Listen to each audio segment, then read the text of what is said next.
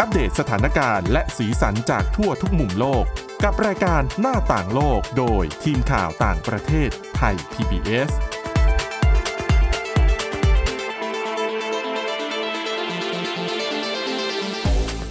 สวัสดีค่ะ สวัสดีค่ะ คุณผู้ฟังต้อนรับเข้าสู่รายการหน้าต่างโลกค่ะ ตอนนี้นะคะ คุณผู้ฟังนั้นก็กำลังติดตาม รายการหน้าต่างโลกนะคะ ก็ติดตามได้นะคะทั้งทางไทย PBS Podcast แล้วก็ยังสามารถรับฟังได้ผ่านจุฬา Radio Plus สถานีวิทยุแห่งจุฬาลงกรณ์มหาวิทยาลัยนะคะ FM 101.5 MHz ทุกวันจันทร์ถึงวันศุกร์เวลา 10นาฬิกา30 นาที รวมถึงสถานีวิทยุที่คุณผู้ฟังกำลังฟังอยู่ในขณะนี้ด้วยค่ะ ค่ะ วันนี้เรามีหลากหลายเรื่องราวที่น่าสนใจมาเล่าสู่กันฟังนะคะ เริ่มต้นกันด้วยสิ่งที่คนกำลังตามหากันมา ว่ากันว่ามันเหมือนเป็นเรื่องเล่าที่ ค่ะ หาคำตอบไม่เจอเหมือนกันนะ กับการหายไปของเครื่องบินน่ะนะคะ ค่ะ ก็เป็นเรียกว่าคือจริงๆถ้าเป็นคนที่ชื่นชอบเรื่องประวัติศาสตร์โดยเฉพาะยิ่งเรื่องประวัติศาสตร์การบินเนี่ยก็จะต้องรู้สึกเอ่อรู้จักชื่อของผู้หญิงคนนี้เอมิเลียเอียฮาร์ดนะคะ เธอหายตัวไปประมาณ 87 ปีที่แล้วนะคะ คือเธอเนี่ยเป็นชาวอเมริกันแล้วก็เป็นผู้หญิงที่ชื่นชอบการบิน แล้วก็สร้างประวัติศาสตร์ด้านการบินหลายอย่างในยุคนั้น ถามว่าเธอดังขนาดไหนเขาบอกว่าคือเทเลอร์สวิฟในยุคปัจจุบันนี่แหละ อืม คือต้องคุณผู้ฟังต้องนึกภาพนะ ย้อนกลับไป 87 ปีก่อนเรื่องของสิทธิเสรีภาพเรื่องของการเปิดโอกาสให้ผู้หญิงเนี่ย มันก็ยังคงมีข้อจำกัด แต่ว่าพอคุณเอียฮาร์ดมาเนี่ยก็คือทำลายสถิติเรื่องการบินเนี่ยหลายรายการเลยนะคะ อย่างเช่นการบินเดี่ยวข้ามมหาสมุทรอะไรแบบเนี้ยนะคะ แล้วก็เธอเนี่ยบอกว่าตอนนั้นน่ะโด่งดังมาก แล้วว่าไม่ว่าใครต่อใครก็อยากจะเชื้อเชิญให้เธอเนี่ยเดินทางไปเยือน อืม นะคะ ค่ะ แต่ปรากฏว่า เป็นนักบินเหรอหรือเป็นนักบินนักแสดงหรือ เป็นนักบิน อ๋อ เป็นนักบินหญิง ค่ะ ดังขนาดที่ว่า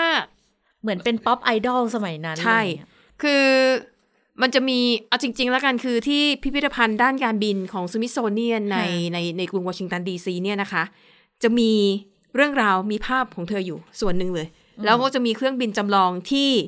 เธอบินในวันที่หายตัวไปอ่ะเอามาโชว์ด้วยนะคะ ค่ะ ทีนี้การหายไปของเธอเนี่ยเป็นปริศนา เพราะว่า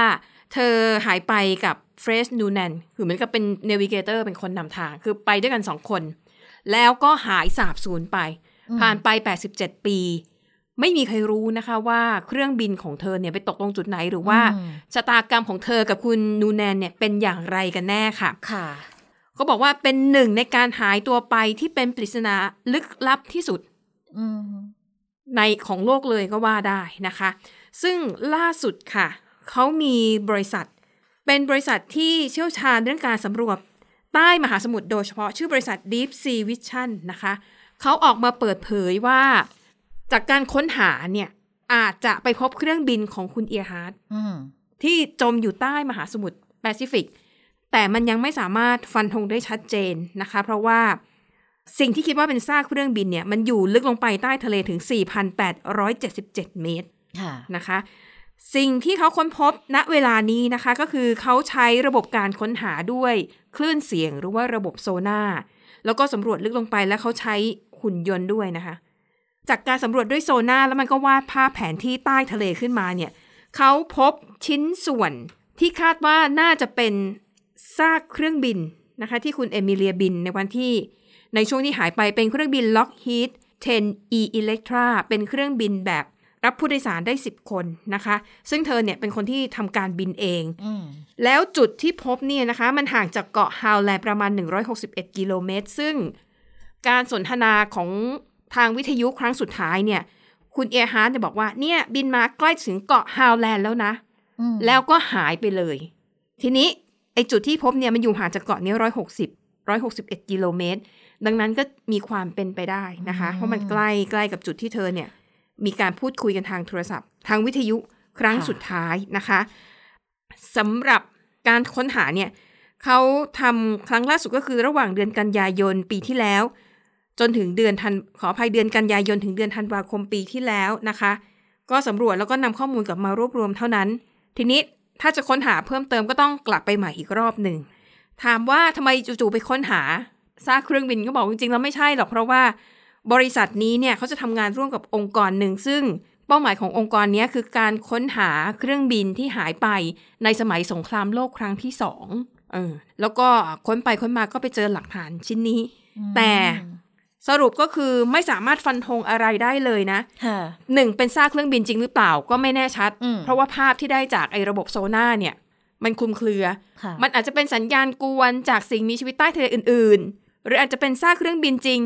แต่ไม่ใช่เครื่องบินของคุณเอียฮาร์ด อืม อาจจะเป็นเครื่องบินในสมัยสงครามโลกครั้งที่สอง ค่ะ ก็เป็นไปได้นะคะอ่ะดังนั้นเนี่ยก็ยังฟันธงอะไรไม่ได้นะคะ แต่ก็ถือว่าเป็นการค้นพบที่มีหลายอย่างที่บ่งชี้ถึงความเป็นไปได้นะคะสำหรับทฤษฎีที่เขาถามว่าเอ๊ะแล้วคุณเอียฮาร์ดเนี่ยตกลงเนี่ยเกิดอะไรขึ้นกับเธอกันแน่นะคะ มีหลายทฤษฎีค่ะ หนึ่งในทฤษฎีที่ได้รับการเชื่อถือมากที่สุด คาดว่ามีความเป็นไปได้มากที่สุดเนี่ยเป็นทฤษฎีที่มาจากรัฐบาลสหรัฐ แล้วก็สถาบันสมิธโซเนียนนะคะเขาเชื่อว่าเครื่องบินตก อืม ก่อนถึงเกาะฮาวแลนด์สาเหตุที่เครื่องบินตกน่าจะมาจากน้ำมันหมด อืม อืม นะคะอ่ะนี่ก็คือเป็นความคืบหน้าสำหรับคนที่สนใจเรื่องของประวัติศาสตร์การบิน และสมมุตินะ ถ้ามันเป็นเครื่องบินของคุณเอียฮาร์ทจริงๆเนี่ยมันน่าสนใจมาก เพราะเขาเชื่อว่า ถ้ามันเป็นจริงเนี่ยเครื่องบินจะอยู่ในสภาพที่ดีมาก เพราะว่าจุดที่เครื่องบินมันจมอยู่ใต้พื้นทะเลเนี่ย คือมันลึกมากแล้ว มันแทบจะไม่มีออกซิเจนเลย ดังนั้นสภาพเครื่องบินเนี่ยมันจะเหมือนกับจะถูกเก็บรักษาไว้ในสภาพที่ค่อนข้างสมบูรณ์ อืม นะคะก็พอนำเรื่องนี้มาเล่าเนี่ยย้อนทำให้นึกถึงเหตุการณ์ของเครื่องบินของสายการบินมาเลเซียแอร์ไลน์นะคะ MS 3 7 0ไม่รู้คุณผู้ฟังยังจำได้ไหม เพราะว่า 8 มีนาคมนี้จะครบ 10 ปีแล้วนะคะ โอ้ที่อันนั้นก็เป็นปริศนาครั้ง เหมือน ใหญ่ กัน ของของวงการอุตสาหกรรมการบินเหมือนกันเนาะ ใช่ค่ะ เครื่องบินทั้งลำพร้อมกับผู้โดยสารอีกกี่คนนะร้อย สม กว่าคน คนมะจำได้ว่าเป็น ไม่ เครื่อ แน่ งบิน ใจ ลำ เห ใญ่ มือนกันแต่เรื่อง ค่ะ เครื่องลำใหญ่ใช่ ใช่ คือไม่ต่ำกว่าร้อยแน่ๆ ไม่ต่ำกว่าร้อยห้าสิบเอาอย่างเงี้ยแล้วกัน ค่ะ แล้วก็อยู่ๆก็หายสาบสูญไปแบบ อืม ไร้ร่องรอยแล้ว ตอนนั้นอะจำได้เพราะว่า พอลำนี้หาย อีกไม่กี่ อีกไม่กี่ สัปดาห์ ไม่กี่สัปดาห์ มั้ง ก็ MS เหมือน หนึ่ กั ง น เจ็ด ก็โดนยิงตก แถวแถวๆใครเมียอีก ค่ะ ก็เลยบอก โอ้โห ตายแล้วเป็น เออ วิบากกรรมอะไรของสายการบิน ใช่ มาเลเซียแอร์ไลน์ณขณะนั้น ค่ะ ดังนั้น 8 มีนาคมนี้เนี่ยเดี๋ยวก็คงได้รำลึกกันอีกเพราะว่ามันครบ 10 ปีพอดี ค่ะ MS 370เท้าความนิดนึง เป็นเที่ยวบินเดินทางจากกรุงกัวลาลัมเปอร์ของมาเลเซีย มุ่งหน้าสู่กรุงปักกิ่ง ประเทศจีน ค่ะ แต่พอออกจากกรุงกัวลาลัมเปอร์ได้ไม่นานเท่าไหร่ ปรากฏว่าจู่ๆเครื่องบินก็เลี้ยวกลับ อืม วกไปวนมาแล้วก็หายไปเลย แล้วทฤษฎีเนี่ยโอ้โหมีเยอะมากนะคุณเจรชาตามจำได้ไหม ค่ะ หนึ่งในนั้นคือเขาบอกว่านักบินเนี่ยเหมือนกับว่า ฆ่าตัว มีความ ตาย คิด ใช่ไหม จะฆ่าตัวตาย แล้วก็เลยเหมือนกับจงใจทำให้เครื่องบินตก เออ แต่ก็แต่บางทฤษฎีบอกว่าอะไรอาจจะโดนจี้เครื่องบิน อืม หรืออาจจะเกิดปัญหาทำให้แบบความดันในในในห้องโดยสาร มันมีปัญหาเลยทำให้คนแบบสลบกันทั้งลำอะไรอย่างเงี้ย เออมีหลายทฤษฎี แต่ที่งงก็คือว่า ค่ะ เส้นทางบินจากมาเลเซียจะไปปักกิ่งเนี่ย ม มันไม่ควรจะหายไปในจุดที่มันหายไปก็คือเหนือ ใช่ มหาสมุทรอินเดีย ค่ะ ซึ่งเส้นทางบินมันน่าจะไปทางทะเลจีนใต้หรือเปล่า มันต้องขึ้นไปทางเหนือเหนือ ใช่ ถูกไห ซึ่งมันเป็นคนละฝั่งกับทางมหา ค่ะ สมุทรอินเดียไง หรืออ ม จะไปตั้งลำแล้วกลับไป ก็เลยนำมาสู่การตรวจสอบเส้นทาง แล้ว ค่ะ ก็พบว่ารูทมันวนไปวนมาเขาก็เลยสงสัยว่า อืม เอ๊ะมันเกิดอะไรขึ้นหรือว่า ค่ะ ไอเรดาร์ที่มันจะบอกทิศทางของตัวเครื่องมีความเสียหายอะไรไหม ก็คือพิสูจน์อะไรไม่ได้ ก็ไม่ จ รู้ น นะ กว่าจะได้ อืม กล่องดำขึ้นมา ก็ไม่รู้ว่าต้องรออีกกี่ปีนะ ถึงจะไขปริศนาอันนี้ได้ เพราะอย่าง อืม เครื่องบินคุณเอมิลีฮาร์ดเนี่ย87 ปี 87 ก็ยังไม่รู้อยู่ดี ค่ะ ไอเอ็มเอสสามเจ็ดศูนย์นี่ก็ไม่รู้ว่าจะต้องอีกกี่ปีเนาะ ค่ะ ค่ะ ค่ะ อ่ะ อีกประเด็นหนึ่ง เมื่อกี้เท้าความว่าอะไรนะ คุณเอมิเลเอฮันนี่ดังแค่ไหนดิ ดัง ฉัน แบ ก็ บเทเลอร์สวิฟ อ่าเปรียบเทียบว่าเหมือนเทเลอร์สวิตในยุคปัจจุบันนี้เลย ซึ่งเทเลอร์ก็แบบดังมากจริง ค่ะ ๆแล้วก็เป็นบุคคลระดับโลกนะคะ อืม ดังนั้นพอมันมีอะไรเกิดขึ้นกับบุคคลระดับโลกที่มีฐานแฟนคลับทั่วโลกแบบเนี้ยมันก็เลยกลายเป็นเรื่องเป็นราวแล้ว สิ่งที่มันไม่ดี แต่ผลลัพธ์ที่ออกมามันอาจจะเป็นเรื่องเรื่องดีๆ จาก ค่ะ เหตุการณ์นี้ก็ได้ เหตุการณ์ที่ว่าเนี่ยค่ะ มันเป็นเหตุการณ์ที่มีใครสักคนหนึ่งหรือกลุ่มคนหรือใครก็ไม่รู้แหละ อืม อยู่ๆก็เอา AI อะมาสร้างเป็นภาพภาพลามกอนาจารอย่างนี้ ค่ะ ก็แล้วกันภาพลามกอนาจารโดยใช้ใบหน้าของ Taylor Swift อืม ก็คือเป็นภาพโป๊ปลอมของ Taylor Swift นั่นแหละ ค่ะ แล้วมันคงไม่เป็นประเด็นสักเท่าไหร่ ถ้าเกิดว่ามันไม่มีการเผยแพร่ไปในสื่อสังคมออนไลน์ อืม แล้วช่องทางหลัก ก็คือมีการแชร์กันใน X ด้วย แล้วนอกจาก X แล้วเนี่ย มันก็ถูกเผยแพร่แบบแพร่กระจายไปอย่างรวดเร็ว กว่าที่ X จะจัดการเอาภาพเหล่านี้ออกไปได้เนี่ย 17 ชั่วโมง ค่ะ ณผู้ฟัง 17 ชั่วโมง ปรากฏว่าจากรายงานของ New York Times เขาบอกว่ากว่าจะจัดการกับ Account ที่โพสต์เป็นอันดับแรก ๆ ได้เนี่ย มีคนเห็นภาพนี้ไปแล้วอย่างน้อย 47 ล้านครั้ง อืม 47 ล้านครั้งคือมันแพร่กระจายไปด้วยนะ แล้ววิธีการที่ X ใช้ในการจัดการกับเรื่องนี้ทางหนึ่ง นั่นก็คือการแบนคำเซิร์ชอะค่ะ ค่ะ แบนคำว่า Taylor Swift อืม แบนคำว่า Taylor Swift AI แล้วก็คำว่า Taylor AI แบนไปสักประมาณเกือบเกือบๆ24 ชั่วโมงอะ อืม ค่ะ ก่อนที่จะยกเลิกการค้นหาด้วยถ้อยคำเหล่านี้นี่คือวิธีการในการจัดการของเขา มันก็เลยกลายเป็นประเด็นที่หลาย ๆ ฝ่ายออกมาแสดงความกังวลค่ะ เพราะว่าพูดก็พูดนะ มันมันไม่ใช่ไม่ใช่เรื่องใหม่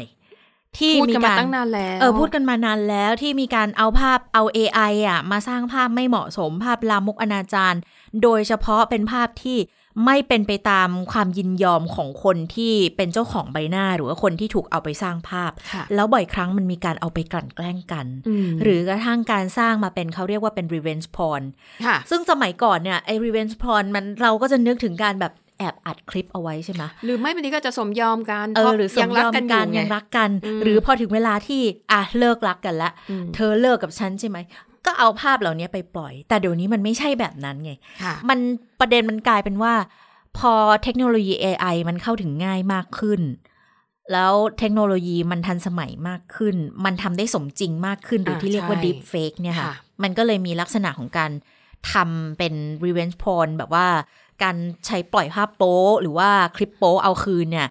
โดยไม่ได้เป็นของจริงซะด้วยซ้ำอ่ะ อืม เอาหน้าใครก็ไม่รู้ เอาเนื้อ ค่ะ ตัวร่างกายใครก็ไม่รู้มาสร้างเป็นคลิป คือ หรือ ถ้า มา เป็ ส น ร้างเป็นภาพ คือถ้าเป็นเมื่อก่อนเนี่ยอาจจะเอาคลิปของจริง แต่ว่าเอา อ่า หน้ามาตัดต่อแต่ว่าเทคโนโลยีเนี่ย คือพอ มัน ตั จั ด บโป๊ะง่ายไง เออ แต่เดี๋ยวนี้ พอ มั เป็น น ยาก AI อะ อ่ะ มันยากกว่า นีน เดิม มันเนียนกว่าเดิม มันยากกว่าเดิม ค่ะ แล้วก็ถ้าเกิดเขายินยอมมันก็เรื่องหนึ่งนะ แต่ถ้าคนไม่ยินยอมอ่ะ ค่ะ มันก็ไม่โอเคไง อืม แล้วกรณีที่มันเกิดขึ้นกับ Taylor Swift เนี่ยค่ะ มันก็เลยทำให้เห็นด้วยว่า วิธีการรับมือของบรรดาสื่อโซเชียลมีเดียเหล่านี้คือทำได้ไม่ค่อยดีเท่าไหร่เลย เพราะอย่างที่บอกว่า X เนี่ย17 ชั่วโมงนะ กว่าน าน ที่จะ ไป จัดการได้ คือมันนานมากแล้วความเสียหายมันเกิดขึ้นแล้วนี่ยังไม่รู้เลยว่า คือเหตุการณ์เนี่ยเกิดประมาณช่วงปลายเดือนมกราคม แล้วยังไม่ไม่ชัวร์เลยนะ ณขณะนั้นนะคะว่า ทางบริษัทต้นสังกัด หรือบริษัทของ Taylor Swift เนี่ย เขาจะเอาผิดกับคนที่ อืม จัดการเรื่องนี้ยังไง แต่ประเด็นหลักก็คือ จนถึงตอนเนี้ยสหรัฐอเมริกายังไม่มีกฎหมายเฉพาะที่จะเอามารับมือกับเหตุการณ์ในลักษณะนี้ ม คือบรรดาสื่อโซเชียลมีเดียค่ะ เขามีกฎของชุมชน ใช่ไหมคอมมูนิตี้อะกร e เมนต์อะไรต่างๆ เนี่ย แล้วบริษัทแต่ละบริษัทด้วยความที่เอ่อสหรัฐก็ค่อนข้างให้ความสำคัญกับเรื่องของการ freedom of speech อะไรเหล่านี้ ค่ะ ก็ให้บริษัทเนี่ยเขาไปบริหารจัดการข้อมูลกันด้วยตัวเองไง อืม แต่ทีเนี้ยพอมันมีเหตุการณ์แบบเนี้ยทางคนที่เขาเกี่ยวข้องกับเรื่องของการจับตา การใช้ภาพปลอมต่างๆ ทั้งหลายเหล่านี้ค่ะ เขาก็เลยออกมาเรียกร้องบอกว่า คือบริษัทโซเชียลมีเดียเองไม่ใช่แค่ X นะ กระทั่งของทางเมตาซึ่งภาพบางภาพเนี่ยของ Taylor Swift อะก็ถูกแพร่กระจายไปทางนั้นด้วยเหมือนกัน ก็ควรจะต้องบังคับใช้กฎของชุมชนกันอย่างเข้มข้นด้วย เพื่อระงับหรือว่าป้องกันการแพร่กระจายของข้อมูลที่มันไม่ถูกต้องแบบนี้ หรือว่าบรรดาภาพลับภาพลามกอนาจารทั้งหลายที่ถูกนำมาเผยแพร่โดยไม่ได้รับความยินยอมกับเจ้าตัวแบบนี้ค่ะ ซึ่งในช่วง 2-3 ปีที่ผ่านมาอย่างที่บอกว่าเทคโนโลยีมันง่ายเนาะ A- AI เหล่านี้มันง่ายมันเข้าถึงง่ายใช้งานง่ายมากขึ้น มันก็เลยมีภาพจำนวนภาพแบบลามกอนาจารภาพไม่เหมาะสมที่เป็นวิธีการ deep fake เหล่านี้ค่ะ เพิ่มขึ้นเยอะมาก เยอะขนาดไหนรู้สึกว่า 550% อืม ในปี 2023 นะ ค่ะ ภาพเหล่านี้เพิ่มมากขึ้น 550%จากที่มีการเก็บรวบรวมข้อมูลเอาไว้มาตั้งแต่ปี 2019 ค่ะ ไม่กี่ปีเอง ประมาณ 5 เอ้ย 4-5 ปีเอง อืม เออเพิ่มขึ้น 550%น่ะ แล้วมันก็สร้างปัญหาให้กับคนที่โดนเอาภาพไปใช้แบบ โดยที่ไม่ยินยอมแบบเนี้ย เยอะมากค่ะ ทางโฆษกทำเนียบข่าวเองก็ออกมาแสดงความกังวลเรื่องนี้ คือปกติเนี่ยคนที่ตกเป็นเป้าหมายอย่างเงี้ยหลัก ๆ ก็จะเป็นบุคคลสาธารณะเนาะ อ่าใช่ เออดาราฮอลลีวูดหรือกระทั่งเดี๋ยวเนี้นักร้องเคป๊อปอ่ะ ค่ะ ก็โดนกันเยอะเหมือนกัน แต่บุคคลทั่วไปผู้หญิงเด็กก็หนีไม่พ้นจากการตกเป็นเป้าเหล่านี้ค่ะ ดังนั้นมันก็เลยเป็นเหตุผลที่ทำไมทางการทางนักการเมืองเนี่ย ก็ออกมาแสดงความกังวลกันเยอะมาก อย่างโฆษกทำเนียบข่าวเองแคทเธอรีนจองปีแอร์เขาก็ออกมาพูดเหมือนกัน บอกว่าเรื่องนี้มันน่ากังวลนะ แล้วเขาจะบอกว่าจะพยายามทุกวิถีทางเลยที่จะรับมือกับประเด็นนี้ แล้วก็เรียกร้องไปยังสภาคองเกรสด้วย ให้ออกกฎหมายเกี่ยวกับประเด็นเนี้ยอย่างรวดเร็ว ก็ได้รับการตอบรับค่ะเพราะว่าอย่างสสของเดโมแครตเอง ปีที่แล้วเนี่ยจริงๆเขาเคยเสนอร่างกฎหมายป้องกันการเอาภาพส่วนบุคคลที่เกิดจากเทคโนโลยีไอ้พวกดีเฟกพวกเนี้ยเอาไปเผยแพร่ละ แล้วก็พยายามที่จะผลักดันให้มันเป็นสิ่งที่ผิดกฎหมาย โดยเฉพาะภาพโป๊เปลือยที่ทำขึ้นโดยไม่ได้รับความยินยอมค่ะ ก็มองว่าควรจะต้องผลักดันแบบแบบเป็นกฎหมายเร่งด่วนเลย แล้วก็ได้รับการสนับสนุนจากทางสส Republican บางส่วนด้วยนะเขาบอกว่าตอนนี้เนี่ยมันเทคโนโลยี AI AI พวกเนี้ยค่ะ มันไปอย่างรวดเร็วมาก ดังนั้นมันก็จำเป็นที่จะต้องมีกฎเกณฑ์หรือหลักการใด ๆ ที่ออกมา เพื่อที่จะใช้ในการควบคุมด้วย มันไม่ใช่แค่เทเลอร์สวิฟไง เพราะว่าเหยื่อมาคนอายุน้อยๆ ทั่วประเทศ ทั่วโลกเลยก็ว่าได้อะเจอแบบเนี้ยค่ะ ดังนั้นก็ต้องปกป้องกลุ่มคนเหล่านี้ด้วยเช่นเดียวกันนะคะ คือก่อนหน้านี้เนี่ยมันเคยมีกรณีเป็นนักเรียนมัธยม บางทีอะนักเรียนชายเพื่อนๆกันนี่แหละ ค่ะ ในห้องอะเอารูปไปทำ อืม แล้วก็ส่งต่อกัน อืม ในแบบว่าช่องทางอาจจะเป็น WhatsApp หรือว่า ใน ช่อง กลุ่ม สื่อสังคม กันเอง เออในในกลุ่มกันเองอะไรอย่างเงี้ย แต่ว่าคนที่โดนอะเขาไม่สนุกด้วยนะ ค่ะ เออคนที่โดนทำแบบเนี้ยเขาไม่สนุกด้วย หรือมันมีกระทั่งเป็นสตรีมเมอร์เกมค่ะ อืม เป็นเด็กสาวที่เป็นสตรีมเมอร์ชื่อดังเลยแหละ เขาก็โดนแบบเป็นอันนี้เป็นวิดีโอเลย โอ้ เป็นคลิปโป้เลยอะ ค่ะ แล้วก็แพร่กันไปในชุมชนของเขาแบบเนี้ย อืม ซึ่งมัน อืม มันก็มันก็ไม่ดีอยู่แล้วเขาบอกว่าเจ้าตัวเห็นด้วย ะ แล้วก็ยังงงอยู่เลยว่า เออ มันก็แปลกดีอะที่ได้เห็นฉันทำในสิ่งอะไรที่จริง ๆ แล้วอะในโลกของความเป็นจริง ไม่ ฉัน ได้ ไม่เคยททำำอะไรแบบนั้นนะคะ นี่แหละมันก็เลยกลายเป็นประเด็นที่ต้องหยิบยกขึ้นมาพูดคุยกันอย่างถึงที่สุดแล้ว แล้วที่เขาบอกว่าการที่มีภาพของเทเลอร์สวิฟต์น่ะมันอาจจะเป็นเรื่องดีที่ซ่อนอยู่ในประเด็นร้ายๆ แบบเนี้ย ก็เพราะว่าความโด่งดังของเทเลอร์สวิฟต์น่ะ ค่ะ มันทำให้คนเห็นแล้วว่าเนี่ยปัญหาเนี่ยมันเป็นเรื่องที่มันจริงจังและมันชัดเจนมาก ดังนั้นมันก็อาจจะเป็นส่วนเสริมที่ทำให้กระบวนการในการออกกฎหมายต่าง ค่ะ ๆ มันรวดเร็วยิ่งขึ้น แล้วเทเลอร์สวิฟอะฐานแฟนเขาเยอะมากค่ะ ค่ะ เขาบอกว่าตอนที่มันเคยมีปัญหากับเรื่องของข้อกำหนดในการซื้อตั๋วคอนเสิร์ตอะไรสักอย่างอะเออคือสวิฟตี้ก็คือแฟนคลับของเทเลอร์สวิฟเนี่ย ค่ะ เขาก็ร่วมกันแบบผลักดัน อืม เพราะว่าเขาไม่พอใจในกฎเกณฑ์อะไรบางอย่างของบริษัทที่ขายตั๋วคอนเสิร์ตเหล่านี้แล้วก็เลยไปทำให้จนเว็บแบบล่มเลย อะ่ะ เพื่อที่จะเรียกร้องในสิ่งที่พวกเขามองว่ามันไม่แฟร์กับคนที่เข้าไปซื้ออ ค่ะ เออแล้วก็มีการเปลี่ยนกฎนี้ในภายหลังจริง ๆ ด้วย อืม เขาก็เลยมองกันว่า นี่แหละ อย่าดูถูกพลังของ Swift นะจ๊ะ ถ้าเกิด ค่ะ ว่าอยากจะผลักดันเนี่ย ทุกอย่างกระบวนการมันอาจจะเร็วขึ้นก็ได้ อืม ทีนี้อย่างที่บอกว่าใครก็ตามอาจจะตกเป็นเหยื่อ คุณสาวรักษ์อาจจะตกเป็นเหยื่อก็ได้ อ่า เอ นะ อ คะ หรือดิฉันอาจจะตกเป็นเหยื่อก็ได้ ยิ่ง อืม หน้าเรามันมันหาไม่ยากอยู่แล้วแหละ ใช่เพราะว่าด้วยหน้าที่การงานเราอะนะ เออแล้วอะไรก็ตามที่มันโผล่ออกไปออนไลน์แล้ว ค่ะ มันอยู่ในโซเชียลมีเดียแล้ว อืม จะพยายามลบแค่ไหนมันไม่หมดค่ะ ค่ะ ใครสักคน ช่ กด จ เซ ริง ฟ ๆ เอาไว้เนี่ย อีกสักพักเกิดเขาไม่พอใจอะไรขึ้นมาเขาเอาออกมาปล่อยใหม่ อืม ก็ได้เหมือนกันไง ดังนั้นแล้วนะคะ มันก็เลยมีวิธีการที่อาจจะใช้เป็นแนวทาง ในการปกป้องภาพของตัวเอง อ่ายังไง อ่า แต่บอกก่อนว่ามันทำได้ไม่เต็มที่หรอกนะ อ่า เพียงแต่ ค่ะ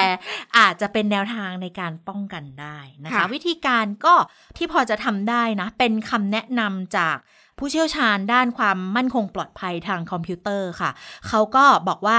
รูปโปรไฟล์ต่างๆ รูปต่างๆ ที่แชร์ขึ้นไปบนโซเชียลมีเดียค่ะ อืม อาจจะจำกัดจำนวนคนที่เข้ามาดู อ๋อ เออแทนที่จะเปิดค่าสาธารณะ เราก็อ่ะจำกัดให้เหลือแค่เพื่อน หรือภาพไหนที่มันแบบสุ่มเสี่ยงหน่อยก็อาจจะแบบเป็นวงเดี๋ยวนี้มันมีนี่ อ่ะ เพื่น ใช่ กลุ่ม close friend หรืออะไรอย่างเงี้ย ส่ง ค่ะ ให้เป็นรายค อ่าน ส่ง ยั ให้เป็นราย ล คนก็ได้ คือไม่ต้องไปเปิดทุกสิ่งทุกอย่างหรอก ค่ะ แต่อย่างที่บอกว่ามันก็ใช่ว่าจะปลอดภัย คนที่เราเคยรักกันสักวันหนึ่งอาจจะ อ่ะ ไม่รักกันแล้ว ถูกต้องถูกต้อง ก็อาจจะเอาไป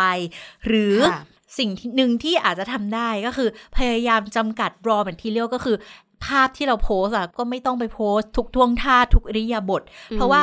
การจะสร้างภาพ AI พวกเนี้ย ค่ะ มันจำเป็นจะต้องใช้ข้อมูลที่ค่อนข้างมากก็คือ ถ้ามีภาพหน้า ต้นฉบับ เราหลาย เยอะๆ หลายมุมหลายหลายด้านอะไรอย่างเงี้ยมันก็ยิ่งทำให้สมจริงมากขึ้น อืม ทีนี้เราก็อาจจะเปลี่ยนบอกว่าจะถ่ายรูปฉันก็มุมสวยฉันมุมเดียวอยู่ตลอด ม เออแล้วเวลาเขาเอาไปทำอ่ะ มันก็อาจจะมองว่าเออมุมนี้มันดูแป ดูแป ล ล ก ก ๆ ๆ นะ อะไรอย่างเงี้ย มันก็เป็นทางหนึ่งที่ ค่ะ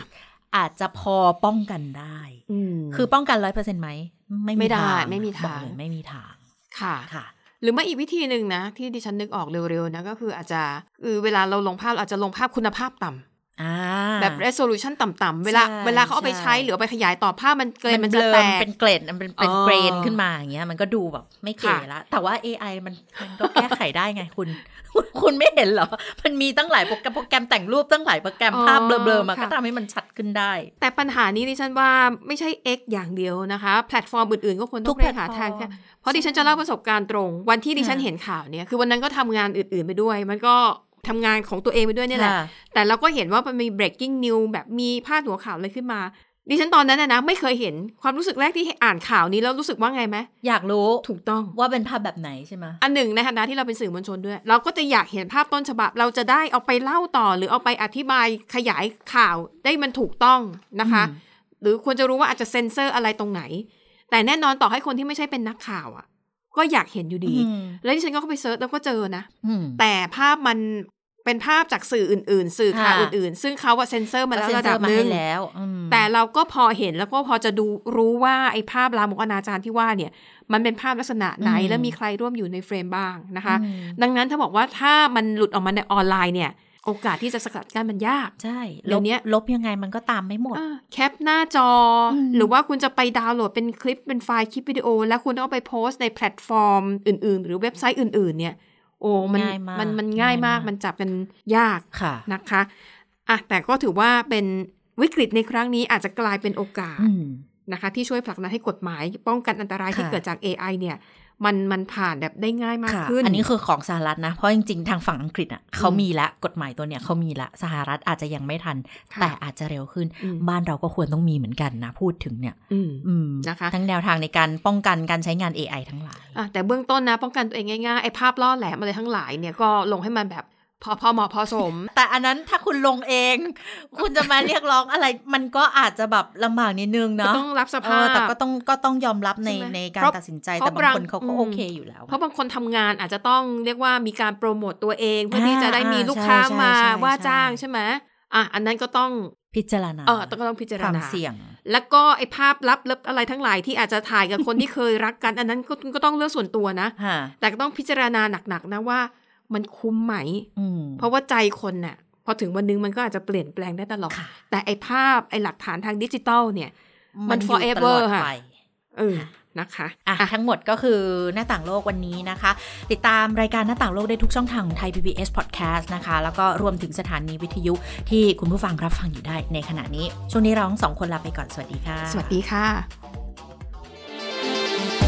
Thai PBS podcast. View the world via the voice.